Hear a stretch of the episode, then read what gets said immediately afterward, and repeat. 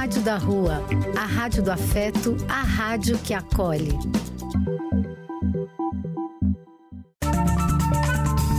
Apoio: Casa de Vó, Banho para Geral e Instituto de Políticas Relacionais. Programa E Quem Quiser Que Conte Outra. Depois de ouvir uma boa história, é conversando que a gente se entende.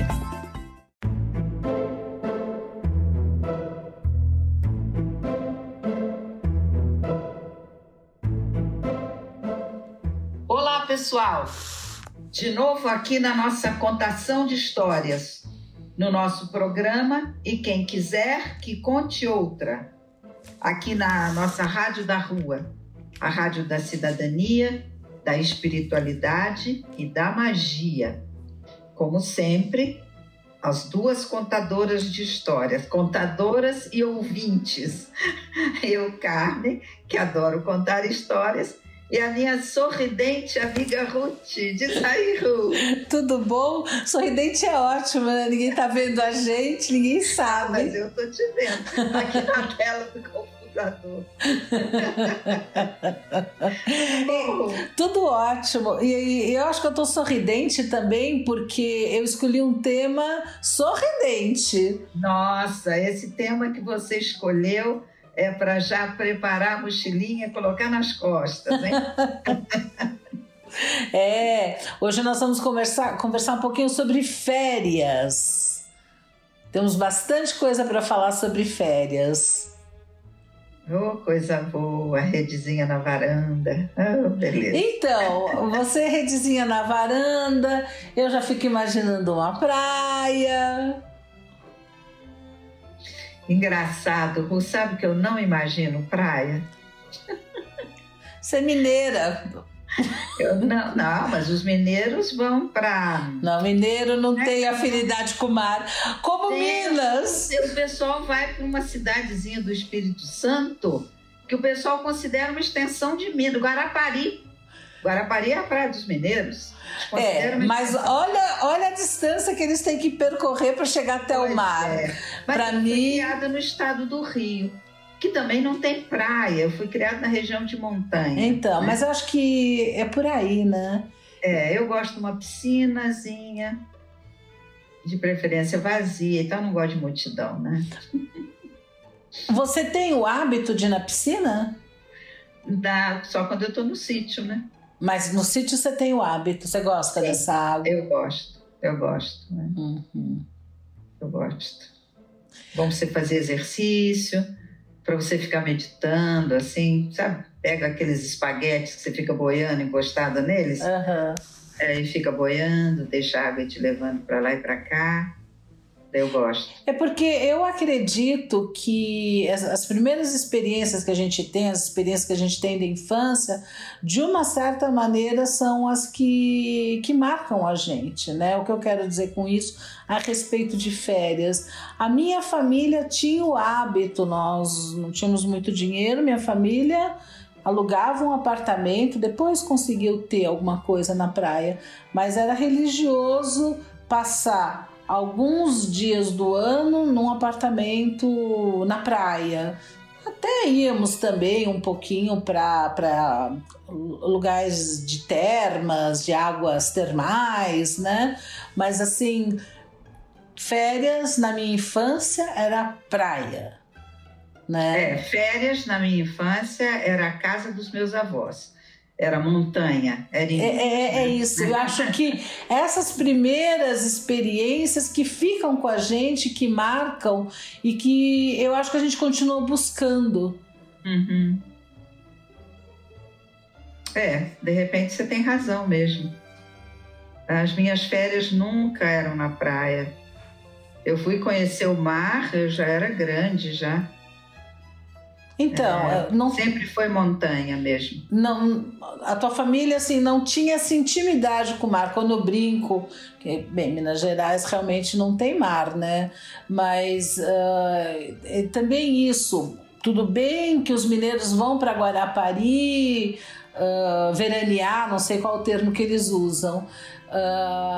mas parece que não era alguma coisa familiar para você, né? Não, não era. E mesmo quando eu não estava em Minas, eu estava no estado do Rio. Uhum. Eu não estava na cidade do Rio de Janeiro, eu estava no estado do Rio. Mas aonde do estado do Rio? Eu estava na montanha. Uhum. A minha cidadezinha, o codinome dela é Princesa da Serra, é no meio de uma serra bonita. Então, deve ser na serra onde teu coração descansa. Ah, provavelmente, né? Uhum. Não é no mar. E a lembrança de férias é casa dos avós. Oh, coisa boa. Vamos ouvir a nossa historinha de hoje? Vamos, curiosíssima. Ah, então vamos lá.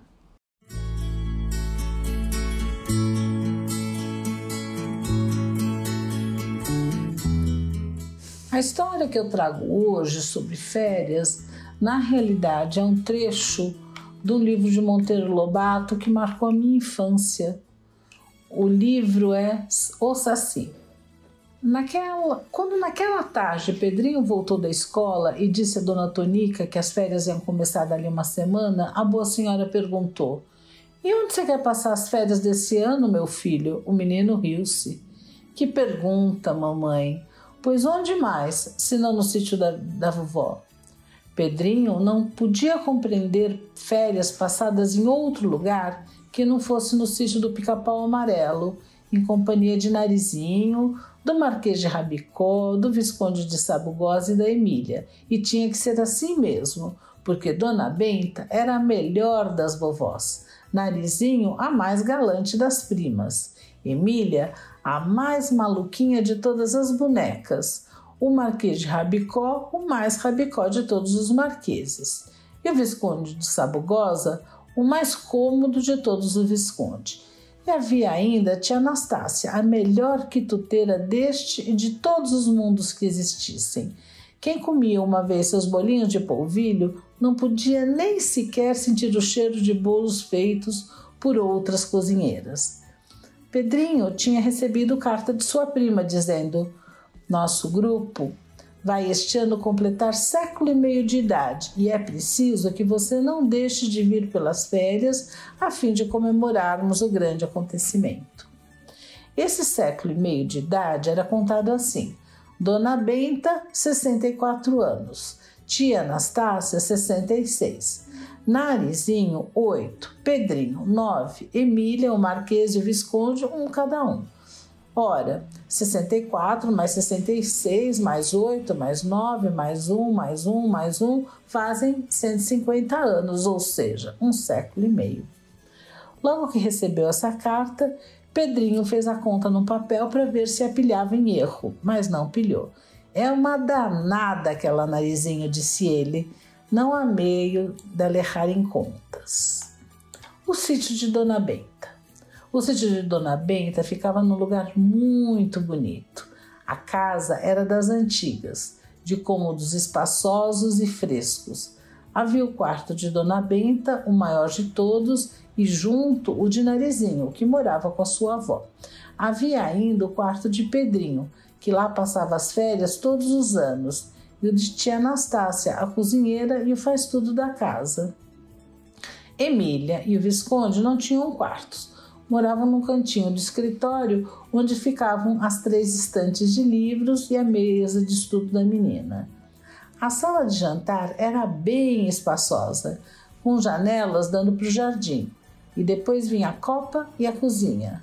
Sala de visita tinha, como não, uma sala de visita com piano, sofá de cabiúna, de palhinha tão bem esticada que cantava quando o Pedrinho batia-lhe tapas.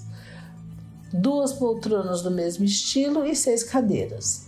A mesa de centro era de mármore e pés também de cabiúna. Encostada às paredes havia 2 meias mesas também de mármore, cheias de enfeite. 3 casais de sás vestidos, vários caramujos, estrela do mar, 2 redomas com vela dentro, tudo colocado sobre os pertences de miçangas feito por Narizinho. Hoje ninguém mais sabe o que é isso. Pertences eram umas rodelas de crochê que havia em todas as casas para colocar bibelô em cima, Para o lavatório de Dona Benta, Narizinho fizera pertences de crochê e para a sala de visita fizera aqueles de miçanga de várias cores da bem miudinha. Antes da sala de visita havia a sala de espera, com um chão de grandes ladrilhos quadrados, cor de chita cor-de-rosa desbotada. A sala de espera abria para a varanda. Que varanda gostosa, cercada de um gradil de madeira muito singelo, pintado de azul claro. Da varanda descia-se para o terreiro por uma escadinha de 6 degraus. Nas férias do ano anterior, Pedrinho havia plantado em cada canto da varanda um pé de cortina japonesa, uma trepadeira que dá uns fios avermelhados da grossura de um bastão, de um barbante, que depois ficam amarelos e descem até quase o chão, formando uma verdadeira cortina viva. Aquela varanda estava se transformando em jardim. Tantas eram as orquídeas que o menino pendurara lá e os vasos de avenca da miúda que ele foi colocando junto à grade. O jardim ficava nos fundos da sala de jantar, um verdadeiro amor de jardim, só de plantas antigas e fora de moda. Flores do tempo da mocidade de Dona Benta, esporinhas, damas entreverdes, suspiros, orelhas de macaco, 2 pés de jasmim do cabo e outro muito velho de jasmim manga. Plantado na calçada e a subir pela parede, o velhíssimo pé de flor de cera, planta que os modernos já não plantam mais, porque custa muito a crescer. Até cravo de defunto havia lá, flor com que Narizinho se implicava, por ter cheiro de cemitério. Bem no centro do jardim havia um tanque redondo com uma cegonha de louça, toda esverdeada de limo, a esguichar água pelo bico.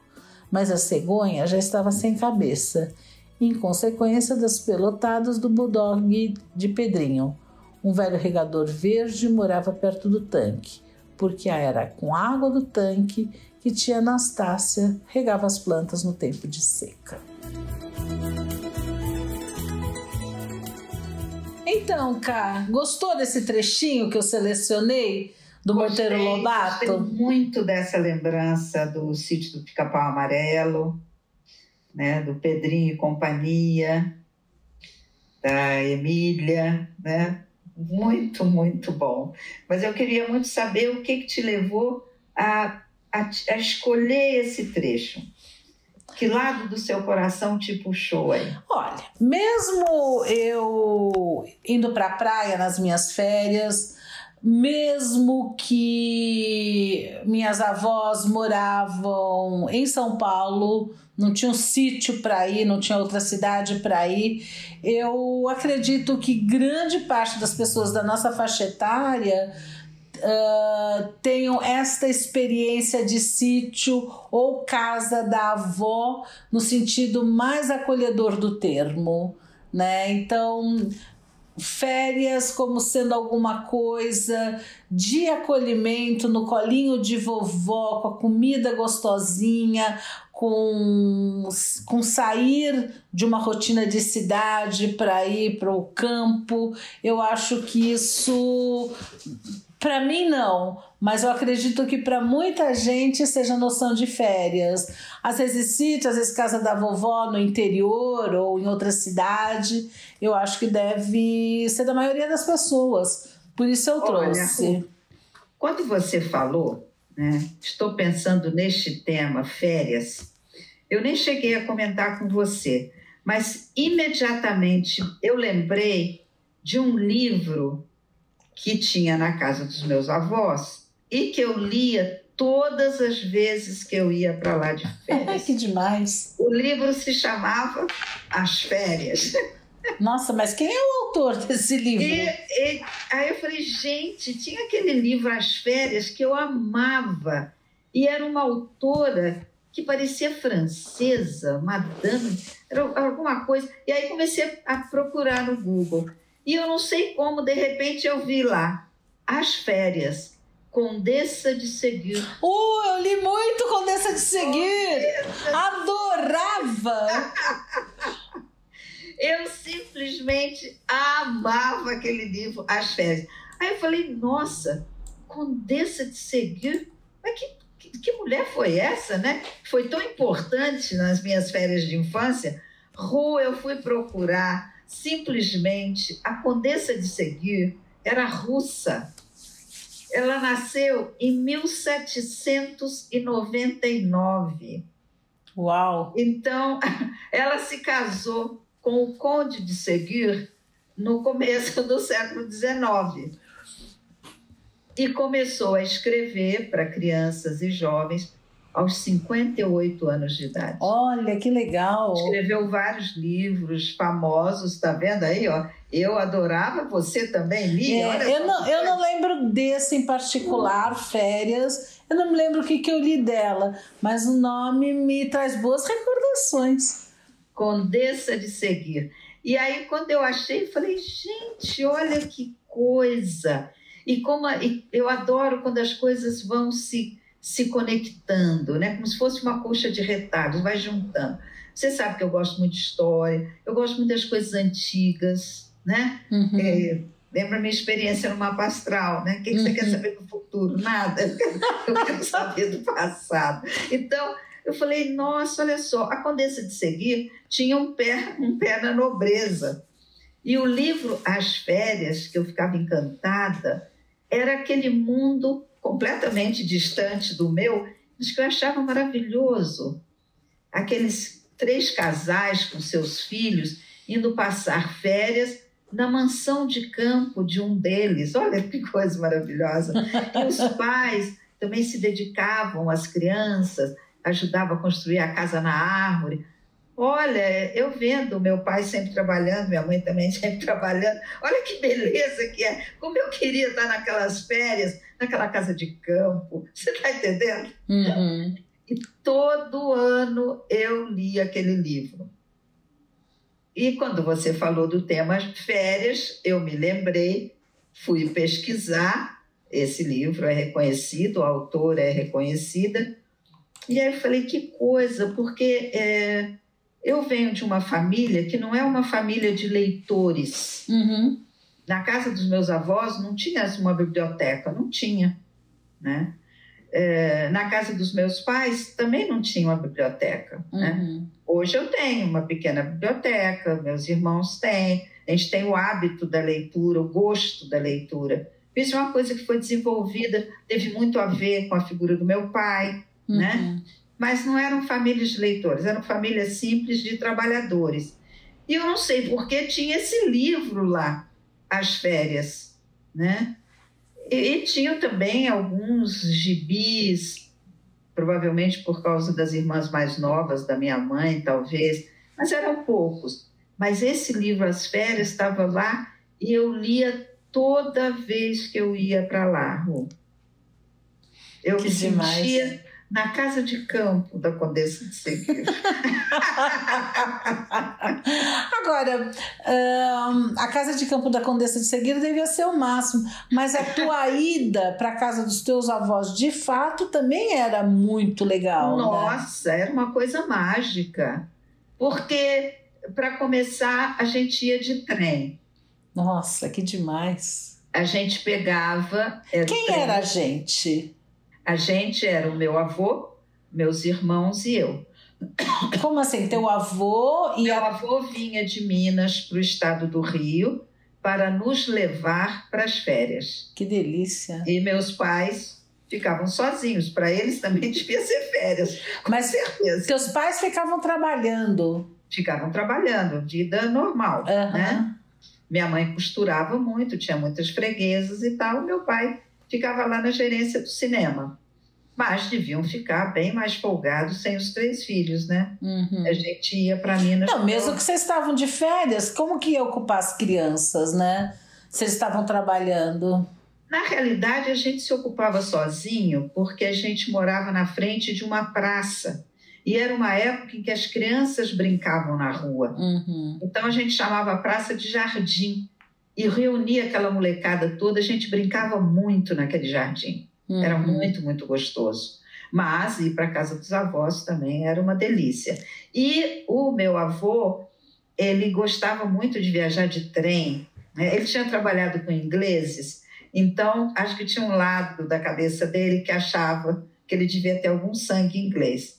Talvez porque ele tivesse os olhos azuis. Era a única coisa. Mas ele estava sempre muito elegante, ele punha aquele guarda-pó. Tinha um guarda-pó até no chapéu, porque uma parte de trem que a gente pegava era Maria Fumaça, para ir até a outra cidadezinha. Mas lá a gente pegava o trem, como é que chamava? O trem noturno. Era um trem que vinha do Rio, e a gente pegava o trem meio no começo da noite, íamos de leito, então tinha um vagão-leito, a gente deixava as malas e tal, aí a gente ia para o vagão-restaurante. Olha! E o meu avô gostava de jantar no trem. Ah, Ru, era demais, entendeu? Já começava tudo muito mágico por ali. Nossa! A gente jantava, depois a gente ia para o vagão-leito e a gente dormia. E quando a gente estava acordando, estava chegando em Belo Horizonte. Não, ainda mais que assim, visto com olhos de criança, ou seja, tudo era maior. Porque quando você conta essas histórias, uma vez eu viajei, estava na Europa, vou lá conhecer o vagão, restaurante. Só tinha aqueles salgadinhos de pacote, umas bebidas bem chumbregas. Eu falei, nossa! Não, a gente jantava mesmo. Não, eu acredito. É que são outros tempos, né? Outros tempos. Esses trens maravilhosos, não sei o quê. Outros tempos. E aí, para completar a magia, isso era bem... Eu era bem criança, depois isso mudou, né? Acabou a coisa do trem, acabaram com o trem. Bom, a gente chegava em Belo Horizonte, aí para ir para a cidadezinha dos meus avós, era na grande BH, mas era uma cidadezinha à parte. A gente pegava uma jardineira. O que é jardineira? É um ônibus pequeno. É um ônibus pequeno. E o ônibus ia naquelas montanhas. As montanhas de Minas são lindas. São lindas. E quando a gente ia chegando, tinha aquelas caçambas da mina de ouro, porque tinha uma mina de ouro na cidade. Nossa, só uma então, magia. Passando aquelas caçambas de uma montanha para outra. Gente, quando eu li 100 anos de solidão, eu dizia, eu passava minhas férias em Macondo. Era Macondo do meu coração, entendeu? Era tudo muito maravilhoso. E aí você chegava naquele clima mineiro, aquela... comida muito gostosa. Comida de avó, né? Nossa, fogão a lenha. E aquele clima muito religioso. Essa era uma marca registrada. Né? Então, rezava-se à noite, tinha, às vezes, novenas. Quando era época de algum santo, uma coisa muito mineira, eu tenho essa lembrança muito forte. Você fazia novenas, então, de repente... A imagem do santo ficava na sua casa, os vizinhos iam à noite rezar com você durante X noites. Quando terminava, você fazia uma procissão levando a imagem para a casa do outro vizinho que ia recebê-la. Né? E tudo isso regado, uau! Aquele café com broa, bolo, biscoitinho, aquela coisa mineira. Mineiro gosta de comer, né? É. Queijo. Nossa, era outro mundo, Rô. Acho que até água na boca agora, era outro mundo. A minha lembrança de férias era diferente. A minha mãe também trabalhava, meu pai também trabalhava, mas a gente... Era quase uma questão, porque quando minha mãe trabalhava fora, minha mãe é economista... Tinha um emprego, não sei o quê. Era uma questão onde a gente ia ficar nas nossas férias. Então, um mês ela tirava de férias junto com a gente. Que, legalmente, naquela época, como hoje, é um mês ou 28 dias de férias que a pessoa ou o empregado tem direito. Mas meu pai não ia conosco. Meu pai, por exemplo, se eles alugavam um apartamento, sei lá, no Guarujá, né? Meu pai ia nos fins de semana, ele ficava trabalhando. Meu pai, a vida inteira, não teve o hábito de tirar férias. Tirou para viajar, tirou assim, em circunstâncias muito especiais, mas tirar férias nunca teve esse hábito. A gente falando agora de férias, eu fico imaginando que a minha mãe, se quisesse, talvez ela pudesse ir para a gente, ir conosco para as férias. Uhum. Mas acho que ela também queria descansar, sabe? As férias das crianças também, pode ser. As crianças saem de férias e ficavam só os dois, né? Agora, eu tenho umas lembranças interessantes. Minha mãe trabalhava numa revista econômica, ficava no centro da cidade.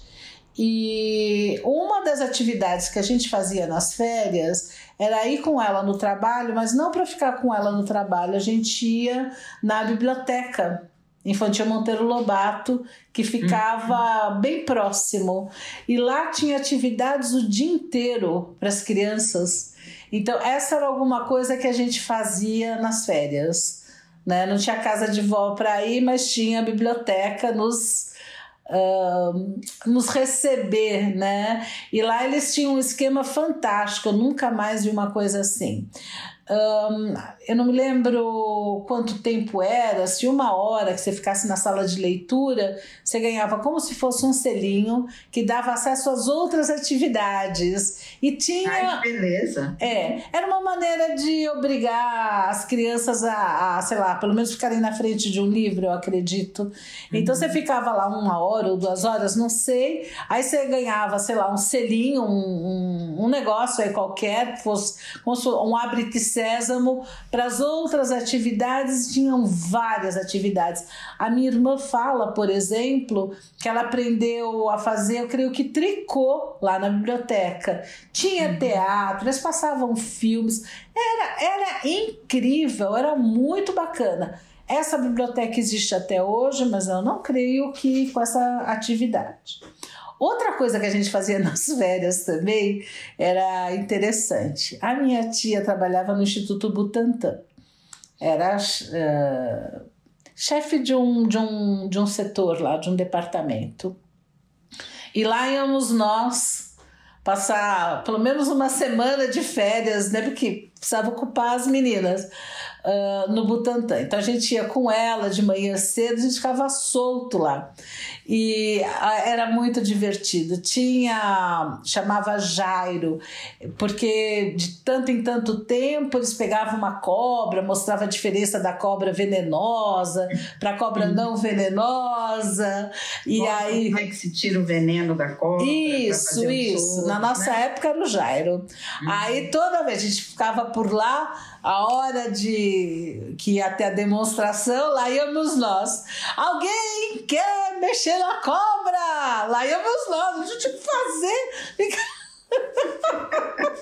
É horrível mexer na cobra, mas íamos nós, ficávamos lá, fazíamos perguntas, era quase uma mise-en-scène. Na hora do almoço, minha tia chamava a gente, nós íamos almoçar juntos lá no restaurante. À tarde a gente brincava de qualquer coisa lá, meio soltas. Ou ela também tinha uma outra coisa muito boa que ela fazia. Ela pegava um lugar lá nas bancadas, pegava umas pipetas, uns produtos químicos que misturavam com outro, mudava a cor, tipo um pequeno cientista de verdade mesmo no laboratório, e lá ficávamos nós. Essa era uma outra possibilidade. Agora, quando era o fim de ano, meu pai naquela época tinha loja, hoje ele não tem mais loja. Então lá íamos nós trabalhar na loja, e desde cedo eu fui trabalhar na loja. Eu não sei com que idade eu comecei a ir. Aí no começo, a minha iniciação era embrulhar, fazer embrulho, era uma delícia, era tão bom. Aí eu ia com ele comprar o papel de embrulho, ele me deixava escolher qual que eram os papéis, né, que tinha para caixa grande, caixa pequena, não sei o que lá.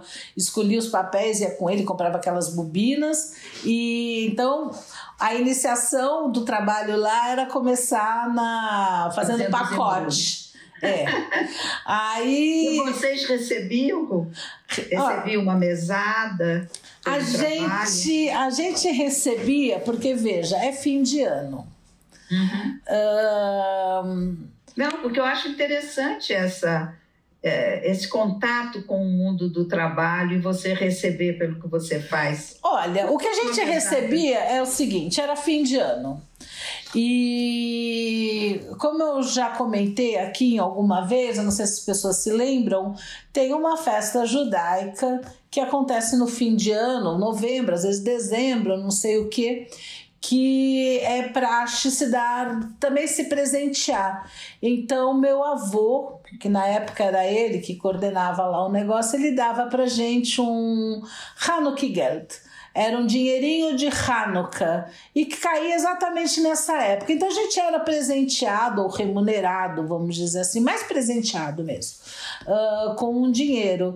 E assim, cada ano você tinha uma evolução. Por exemplo, depois do pacote eu fui fazer nota. Na época, nota se fazia à mão, tinha que caprichar na letra. Fui para o caixa, né? Aí, uma grande evolução. Agora, é engraçado porque hoje se fala muito... Isso seria uma prática condenável hoje, né? Que seria exploração de trabalho infantil. Mas eu vou te dizer que não era ruim, era divertido. Não vejo dessa forma assim, não, Rô. Acho que exploração do trabalho infantil é diferente. Vocês estavam tendo a oportunidade de vivenciar uma coisa que até era divertida para vocês, num espaço que era de vocês, que era a loja do seu pai. Mas eu creio que isso não é permitido hoje. Que nem filhos de feirante, que às vezes levam as crianças também nas férias, é a mesma questão. Você trabalha, as crianças estão sem aula, e o que você faz com as crianças? Então, às vezes, você vai na feira e você vê feirante levar a criança pequena porque não tem com quem deixar. E a criança cresce lá e começa a vender, começa a fazer troco, começa a embrulhar, né, conforme a idade. Eu acho que isso hoje não... Eu acho que é ilegal. Não saberia dizer se é uma coisa proibida hoje. Não da forma como você está contando, mas... Sim, eu estou dizendo da minha vivência de 50 anos atrás. Sim. Que 50? Muito mais. Sim. Não, deixa por 50, achei bonitinho. 60 anos atrás! 50 anos atrás, tá bom. É assim, já tinha dificuldade com o que você faz? Pais que trabalham vão fazer o quê? Nas férias com os filhos, né? Essa é uma alternativa. Eu acho que mesmo hoje, os pais que trabalham têm uma dificuldade muito grande, né? De como ocupar as crianças, porque as férias escolares são 3 meses nas férias grandes, 1 mês em julho, né? Ninguém tem essas férias todas para acompanhar. Sim. Ru, você falando aí das suas férias, né? Na biblioteca, como propiciava uma série de atividades para vocês. Quando eu lembro que minhas férias em Minas era como se eu tivesse indo para um lugar meio mágico, porque lá a gente conseguia fazer com os vizinhos coisas que no estado do Rio a gente não fazia, porque a gente só brincava no jardim, né? Era gostoso, era uma farra, mas lá em Minas... As pessoas disponibilizavam a casa de uma forma que não era tão tranquila no estado do Rio. Então, a gente fazia apresentações teatrais. Ai, que legal! A gente escolhia, a gente inventava histórias, ensaiava, fazia os convites, convidava e os vizinhos iam assistir. Que demais, hein? E aplaudiam, sabe assim? São lembranças muito gostosas. Muito gostosas mesmo. Então, não tínhamos a biblioteca com esse monte de atividade que você tinha, mas a gente também inventava. Mas isso também, eu não sei por quanto tempo teve essa biblioteca desse jeito, eu sei que teve, mas também teve isso de inventar. Eu me lembro de férias na praia, mesmo na praia, que tudo bem, você não vai passar o dia inteiro na praia. Nossa, eu me lembro de um prédio uma vez que a gente alugou um apartamento que ele tinha as garagens, e essas garagens, bem, na época, se a família tinha um carro era muito, né? E esse carro em geral estava com o pai, que em geral não estava lá, como o meu pai, muitos outros pais não ficavam com a esposa e as crianças, né, nas férias. Então a gente usava exatamente esse lugar das garagens para fazer isso. As garagens ficavam meio vazias, né? Bem vazias, a gente fazia teatro. mais tarde, assim, por volta dos 14, 15 anos, a gente já fazia bailinho mesmo lá. Mas assim... Mas também aproveitamos, porque você está trazendo uma coisa que eu considero super relevante. É importante para a criança ter atividades estruturadas e espaço para que a criança estruture suas próprias brincadeiras, é, né? E sabe uma coisa que eu lembrei, Rô? Quando eu lembrei desse livro As Férias, eu falei, nossa, que coisa, né? Nem era família de leitores que fazia esse livro lá, mas estava lá. E tinha uma outra coisa também que eu fazia nas férias, aí era com meu irmão mais velho, não com o Zeca, né? Tinha um irmão mais novo da minha mãe, tinha o quarto dele, e ele estava trabalhando, ele era jovenzinho e tal, estava trabalhando. Aí a gente ia no quarto dele, no armário dele, tinha um monte de revista X9. X9 era uma revista de adultos, era uma revista de, que tinha contos de mistério, contos policiais e tal, e a parte que me interessava especialmente eram as páginas amarelas. As páginas amarelas era a descrição de crimes, que era uma revista traduzida do, né, dos Estados Unidos, e eram crimes americanos que tinham sido solucionados. Então tinha foto do criminoso, às vezes tinha foto da pessoa assassinada. Era uma coisa que não era absolutamente para criança, mas a gente ia lá escondido, sabia onde estavam as revistas X9, e a gente pegava e lia. Só faltava entrar atrás do guarda-roupa para poder ler as revistas. Então, eu lia muito nas férias. Você está dizendo que na tua casa não entraria, né? Na casa dos teus pais não entraria uma leitura como essa, mas na casa dos avós... Na casa dos meus avós, é que era o quarto do meu tio, que era jovenzinha. As revistas estavam escondidas no armário dele. A nossa brincadeira, quando juntávamos... Criança de escola, né? A nossa brincadeira, como quando juntávamos as primas na casa da minha avó, a gente tinha duas brincadeiras. Uma era a guerra de travesseiro. A minha avó, imagine que ela trouxe travesseiro de pena de ganso, ainda da Europa. Na realidade, assim, parece que ela trouxe, era como se fosse edredom, mas aqui nunca fez tanto frio assim. Então ela fez uns travesseirões. E aquilo para fazer guerra de travesseiro era o máximo. Nossa. E outra coisa que a gente adorava fazer também, na casa da minha avó, assim, escondidinho, era pegar a maquiagem da minha tia. Íamos lá no quarto dela, a gente não ia atrás de revista, não. A gente ia atrás de maquiagem. E o problema da maquiagem é que depois não dá para disfarçar. Ai, que boas recordações de férias, hein, Cá? Muito boa. Vamos ouvir a música do Sítio do Pica-Pau Amarelo, que é deliciosa, vai bem nesse clima? Olha, tem tudo a ver com o clima que nós estamos falando, Ruth.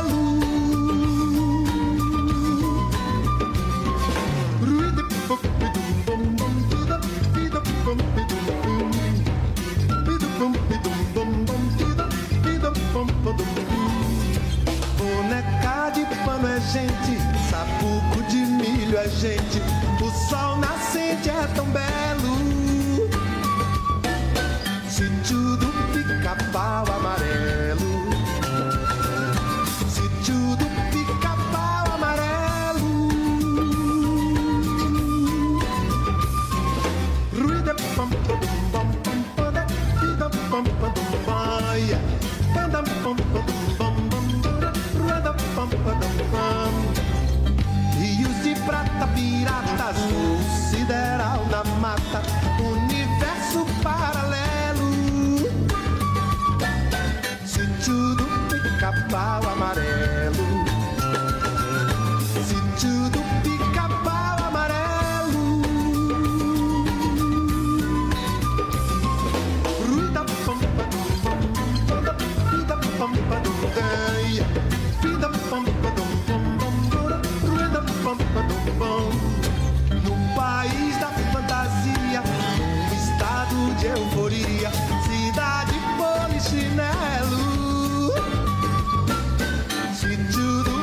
Pica-Pau Amarelo. Sítio do Pica-Pau Amarelo. Ruída pam pam pam, ruída pam pam pam, ruída pam pam pam.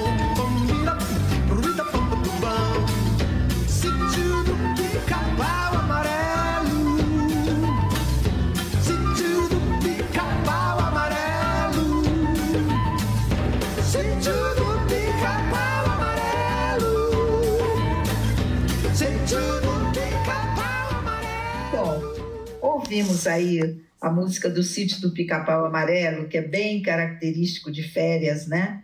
Nos leva para as férias da infância. Uhum. Mas eu fui dar uma olhada na origem da palavra férias. Eu sempre tenho essa curiosidade.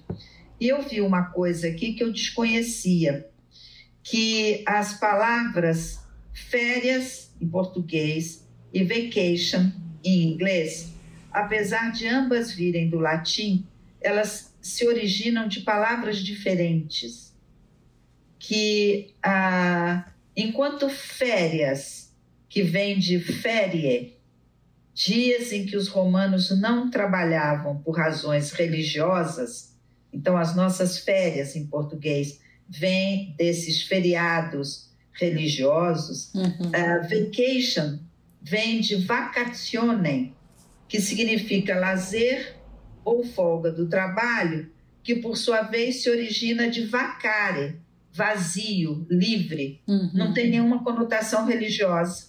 Que interessante. E que em português, duas palavras que se originam desse vacare são vácuo, espaço vazio, e vacuidade, qualidade ou estado de vazio, ausência ou falta. Eu achei interessante isso daí. É bem interessante. Sabe que tem mais uma curiosidade? Então, você estava dizendo que férias vem de férie, né? E ela foi responsável por batizar os dias da semana, né? Antes era prima féria, segunda féria, tertia féria, etc, etc. Só no século IV, o domingo foi renomeado como Dominus Day, para substituir prima féria. E aí ficou estabelecido que sábado e domingo seria dia de descanso. Agora, o mais curioso ainda é que na língua portuguesa é a única língua que manteve feira, né, como a gente usa nos dias de semana, que não tem a ver com feira, tem a ver com feriado religioso, né? A gente chama segunda-feira, terça-feira, né? Ah, tem a ver com essa féria aí. Exato, historicamente é isso. Por razões religiosas. Exato, exato. Ah, interessante isso. Uhum. E uma coisa que me ocorreu quando você sugeriu esse tema, férias, né? Eu falei, mas férias? Qual o sentido de férias? Férias é sair da rotina. Isso veio na minha cabeça, uhum. Né? Aí eu falei, olha que interessante. Vou colocar isso aí para a Ruth também analisar. A gente acha que é muito importante criar uma rotina, respeitar uma rotina. Criança pequena, né? Criança também precisa de rotina. Mas olha como é importante, ao mesmo tempo, você ter os momentos em que essa rotina é quebrada. Já pensou nisso? Sim, eu pensei nisso, sim. Da minha experiência pessoal, quando eu era mãe de criança pequena, eu me lembro que eu tentava, na medida do possível, manter uma coisa rotineira que eu acho que facilita para a criança, né? Agora, a gente não controla tudo. Então, por exemplo, eu me lembro de... Eu tinha uma ajudante que ficou anos comigo, num dia para outro foi embora e eu fiquei sem empregada. Aí tinha que fazer muita coisa com um bebê pequeno. Aí eu, nossa, o que eu vou fazer?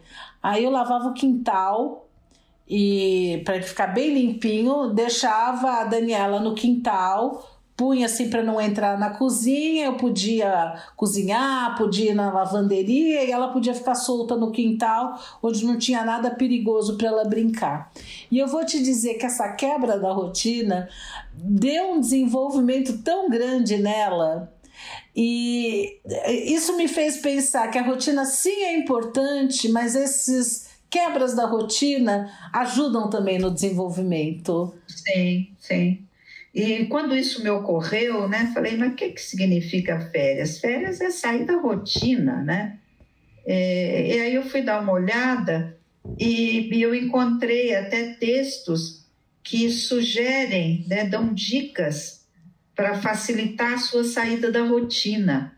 Então, sem ser férias ou durante as férias? Não, eu acho que é... Eu vou passar para você as 4 coisas que eu encontrei como sugestões, que nem precisa, você não precisa estar de férias. Ah, entendi. No seu dia a dia você pode introduzir. Né?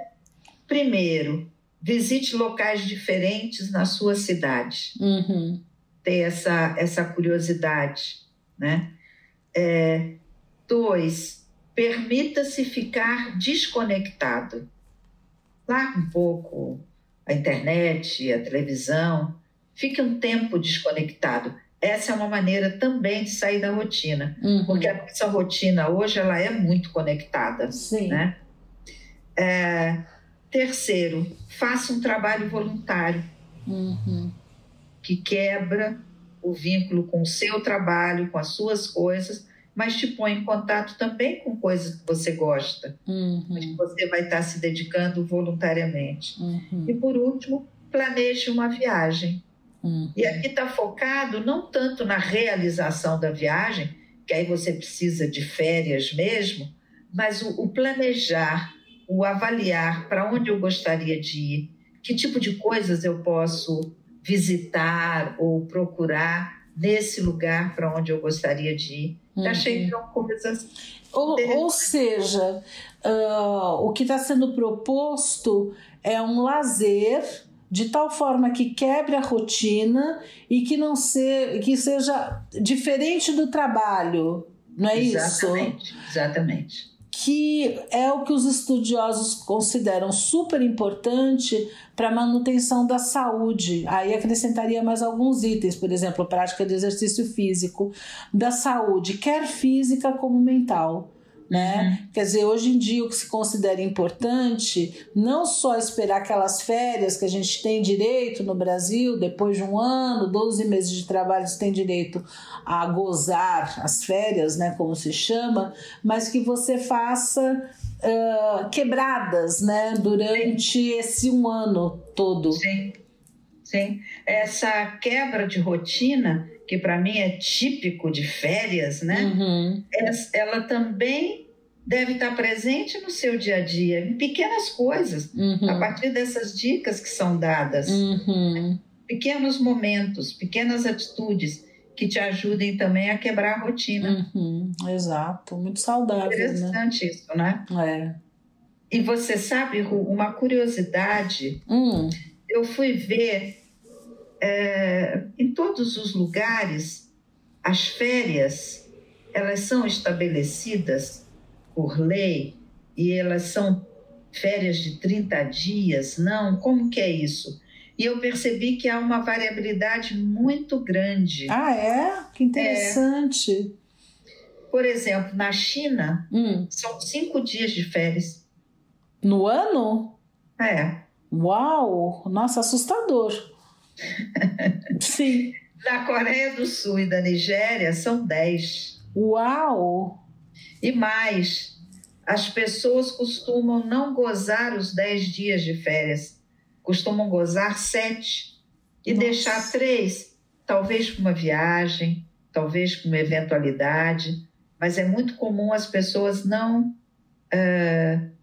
despenderem todo o tempo de férias fazendo atividades de férias. No México, férias de 12 dias. Nossa. Nos Estados Unidos, há um número médio de dias de férias no ano, que é por volta de 14 dias. Os países em que o número de dias de férias é maior, França, Alemanha, Brasil e Reino Unido, que você tem férias de 28 a 30 dias no ano. Nossa, não imaginei que o Brasil era... Eu também não imaginava que houvesse uma diferença tão grande entre países. Que coisa, né?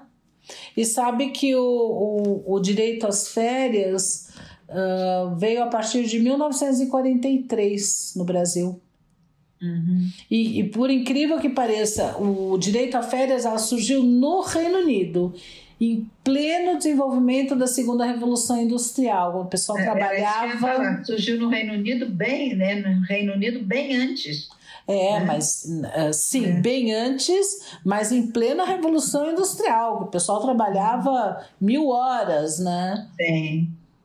Olha, eu fiquei surpresa com essa grande variabilidade com relação a férias, né? Agora, tem um outro aspecto das férias que eu acho interessante a gente conversar um pouquinho, que é o lado do turismo, né?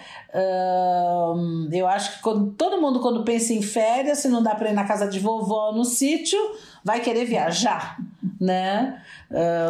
Pouca gente tira férias para ficar na cidade em que mora, ou pode ser, se não tiver alternativa, a gente faz uma limonada, né? Tenta aproveitar o melhor possível os recursos da própria cidade, mas atualmente a gente curte muito viajar, né? Fazer turismo. E parece uma coisa nova, né? Mas não é. Tem autores que situam o começo do turismo no século VII antes de Cristo, na Grécia. As pessoas viajavam para ver os Jogos Olímpicos. E tem gente que acha... Viajam até hoje. Também, até hoje. Nossa, onde que vai ser o próximo? Vamos viajar. Houve uma Copa, né? Ver jogos, tudo mais. Tem os jogos de inverno, o pessoal vai também, né? E tem autores que acreditam que os primeiros turistas foram os fenícios, né? Que eles já tinham relações comerciais e faziam transações com moedas. E considera-se que já tinha gente que ia atrás... para fazer turismo mesmo, né? Agora, outro foco de... Eu vou chamar de turismo, mas eu vou colocar turismo entre aspas, que eram os peregrinos, na Idade Média. Quando você começou a falar, eu logo lembrei das peregrinações. Uhum.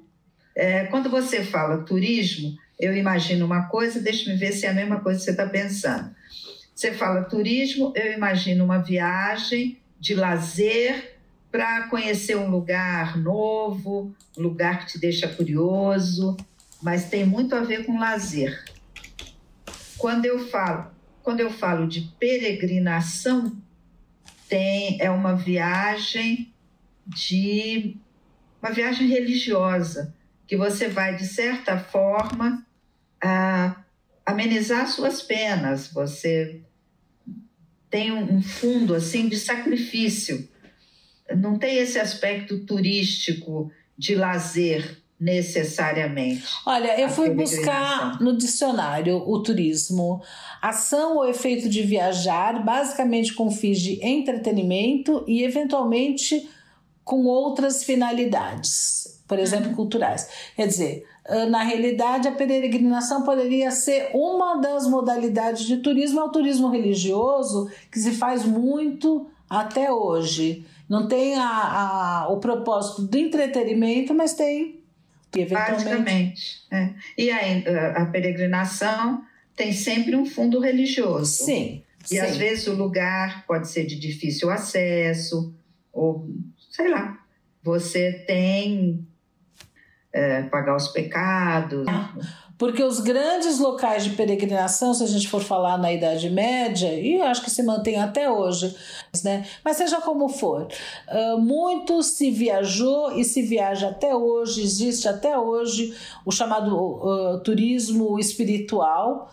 As pessoas que vão, por exemplo, em qualquer um desses lugares, movidos pela fé, mas...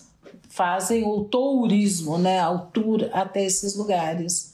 Uhum. E é interessante porque exatamente esse grande número, grande massa de peregrinos que fez aparecer e desenvolver pousadas, hotéis, e isso deu origem ao turismo como a gente conhece hoje, porque antes não tinha muito lugares... Não tinha essas facilidades. É, né? Não existiam, né? Essa pessoa de pedir licença, ficar na casa de alguém, é, né? Então, mas foi a fé, movido pela fé, né? Fé religiosa que deu... O desenvolvimento, o aparecimento e desenvolvimento de pousadas e hotéis e tudo mais.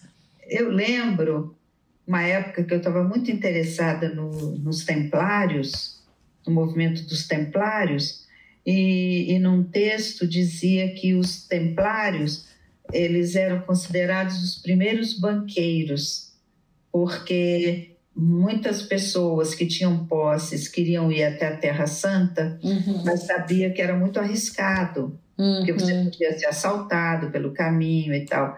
Então, entregavam o dinheiro nas mãos dos templários, dos cavaleiros templários.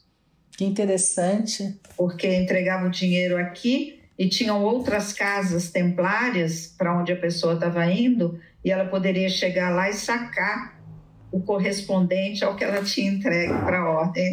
Ah, que interessante, muito interessante, divertidíssimo. Eu só vou contar mais uma curiosidade acerca de férias e tudo mais. Eu tenho um hábito que parece que não é muito bom. Tem gente que quase não posta durante os 12 meses do ano, mas quando sai de férias, posta bastante, né? E aí eu fui ler a respeito. Tem uma empresa chamada Aviva, ela fez uma pesquisa acerca de o que os outros acham dessa grande postagem que as pessoas fazem nas redes sociais das suas férias.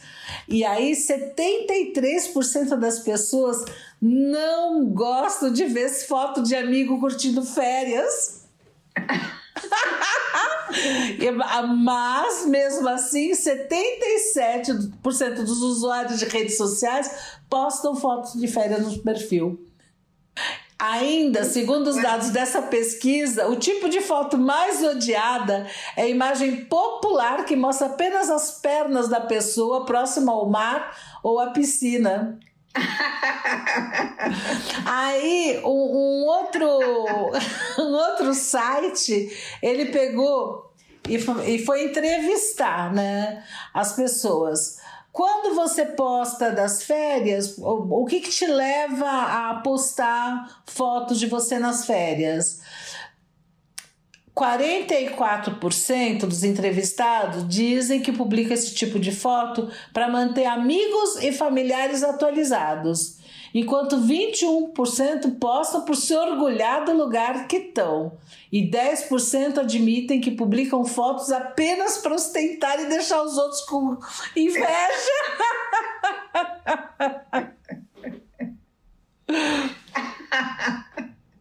Olha, você está falando aí, eu estou lembrando, eu não sou muito de postar coisa em rede social, não tenho muita paciência. Mas quando eu fui ao Egito, eu postei, e teve um grupo de amigas minhas do meu tempo de colégio que diziam que estavam viajando comigo. Uhum. Eu procurava postar sempre com informações de cada lugar que uhum. eu estava indo, uhum. né? E as pessoas falaram que estavam gostando, que ficavam curiosas, uhum. não sabiam daqueles detalhes que eu estava postando. Mas também foi só nessa época que acabou. Eu não tenho muita paciência para rede social, assim, não. Não, mas é curioso, porque você é uma dessas pessoas, eu também sou. Eu quase não posto, mas quando eu viajo eu posto um pouco mais. Eu uhum. acho que a gente cai na mesma coisa. E nem todo mundo gosta, mas também, né? Acho que a gente faz o que a gente acha que tem que fazer. Se gostarem, ótimo. Se não gostarem também, ótimo, né? Mas é interessante observar isso, porque as pessoas postam mais quando viajam. Olha, férias, né? Férias. Para o bem e para o mal. Isso aí. Muito bom. Ru, eu acho que terminamos por hoje, não? Sim, terminamos. Acho que férias não termina nunca, né? Mas nosso episódio de hoje a gente termina por aqui. É isso aí, Ru. Vamos curtir as nossas férias, nem que seja através das palavras aqui, né? Sem dúvida. Vamos deixar musiquinha para o pessoal ouvir.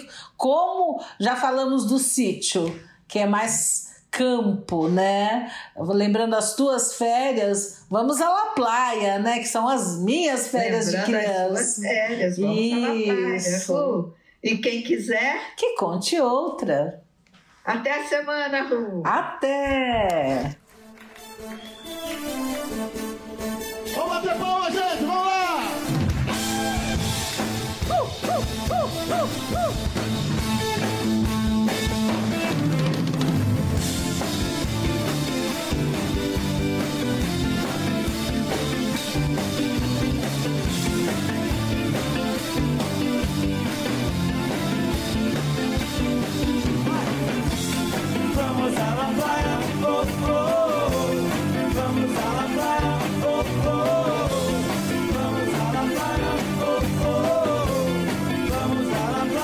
oh. Vamos chegar ao jogo logo de manhã. Todo esse fogo pele de apelã. Vamos à La Playa, oh, oh.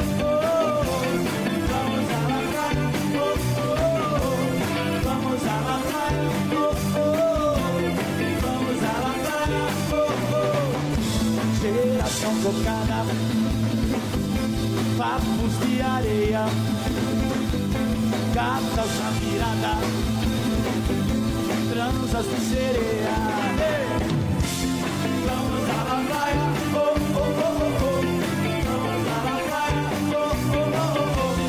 Vamos à La Playa, oh, oh, oh. Vamos à La Playa, oh, oh.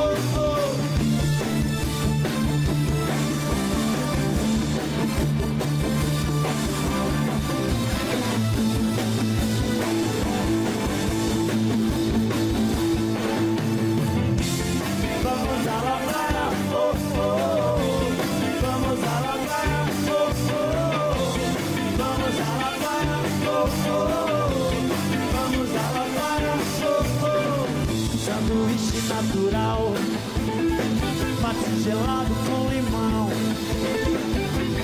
tudo em alto astral, chocante esse verão. Vamos à La... vocês! Oh, oh, oh. Vamos à La Playa, oh, oh, oh. Vamos à La Playa, oh, oh, oh. Vamos à La Playa, oh, oh. Vamos à La Playa, oh, oh. Vamos à La Playa, oh, oh.